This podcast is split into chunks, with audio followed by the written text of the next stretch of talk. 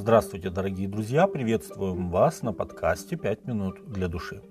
О Господи, вспомни, что я ходил пред лицом Твоим верно и с преданным Тебе сердцем, и делал угодно в очах Твоих.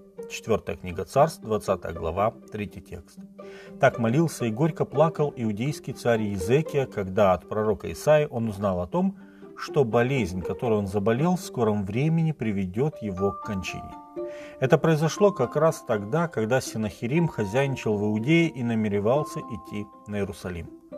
И когда он так молился, Бог сказал пророку Исаии, «Возвратись и скажи Иезеке, владыке народа моего, так говорит Господь Бог Давида, отца твоего. Я услышал молитву твою, увидел слезы твои, вот я исцелю тебя, в третий день пойдешь в дом Господень». Четвертая книга Царств, 20 глава, пятый текст. Тогда Изекия спрашивает Исаю, какое знамение даст ему Господь, что он выздоровеет. Исаия ответил, вот тебе знамение от Господа, что Господь исполнит слово, которое он изрек. Вот я возвращу назад на 10 ступеней солнечную тень, которая прошла по ступеням Ахазовым. И возвратилось солнце на 10 ступеней по ступеням, по которым оно сходило. Книга пророка Исаи, 38 глава, 7 и 8 текст. Весть о чуде исцеления иудейского царя быстро распространилась по всему тогдашнему миру, прежде всего потому, что это исцеление сопровождалось неслыханным знамением. Солнце на какое-то время пошло вспять с запада на восток. Этим заинтересовались в Вавилоне. Там всегда внимательно следили за небесными телами. Сразу же из Вавилона к Езекии пришли послы, они принесли подарки, чтобы поддержать его в его болезни и побольше узнать об этом астрономическом явлении а он им показал все свое богатство. На что пророк Исаия высказал упрек Езекии, сказав, что все, что они видели, они позже заберут с собой, что и произошло через столетия во время вавилонского пленения. В те времена Вавилон был мятежной провинцией Ассирии и никакой серьезной силы из себя не представлял. Но все же слабый Вавилон уже тогда удостоился внимания пророков как будущая великая держава. Библия говорит, что у вавилонских посланников была конкретная цель – расспросить о знамении.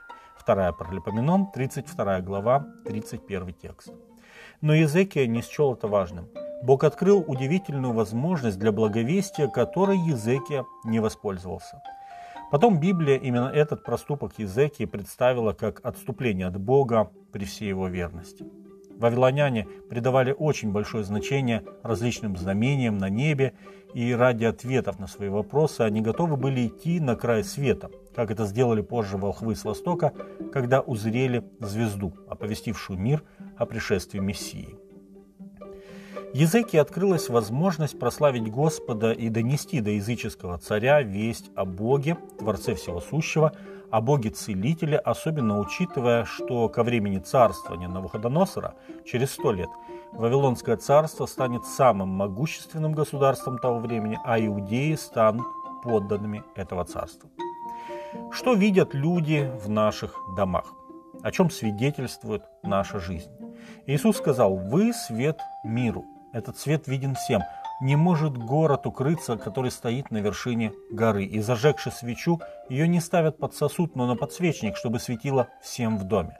Тогда светит свет ваш пред людьми, чтобы они видели ваши добрые дела и прославляли Отца вашего Небесного.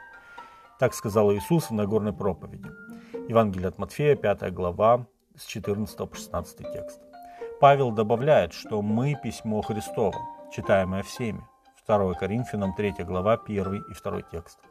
Божий план по достижению мира Евангелием таков, что наша жизнь, а не только наши правильные слова, являются нашим свидетельством в пользу Христа. Дорогие друзья, давайте не забывать, что Христова любовь, проявленная к нам, может достигать людей только тогда, когда она находит отражение в нашей повседневной жизни. С вами были «Пять минут для души» и пастор Александр Гломоздинов.